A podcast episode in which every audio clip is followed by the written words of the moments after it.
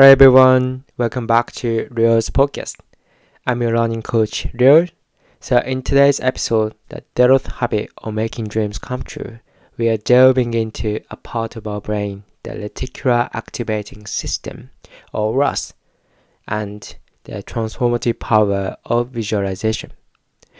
RAS acts as your brain's filter, highlighting the information that aligns with your focus. It's why when you focus on something, you start noticing it everywhere. In my coaching, I often highlight the importance of visualizing your goals and the emotions associated with achieving them. Ask yourself, how will I feel achieving my goal? What emotions will surge through me and why? This clarity is your Zeroth habit in manifesting your dreams. Your goals should be thrilling, something that truly excites you. Such goals can transform your actions, making you constantly strategize on overcoming challenges to achieve them.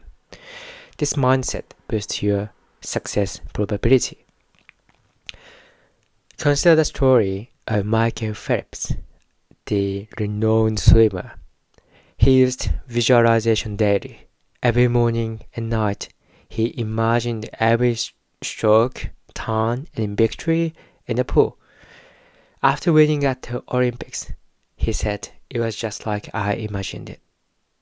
This clear vision and regular visualization owned his focus and prepared for success. Visualization isn't mere daydreaming, it's an active process of creating a detailed mental image of your goal. This primes your brain to recognize the actions and opportunities needed to turn your vision into reality. So, what's your vision? A new career, personal project? Start creating that vivid picture in your mind. Feel that excitement and the joy of achieving it.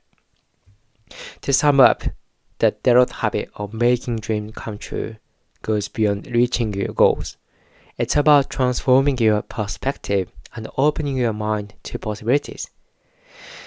Thank you for joining me today.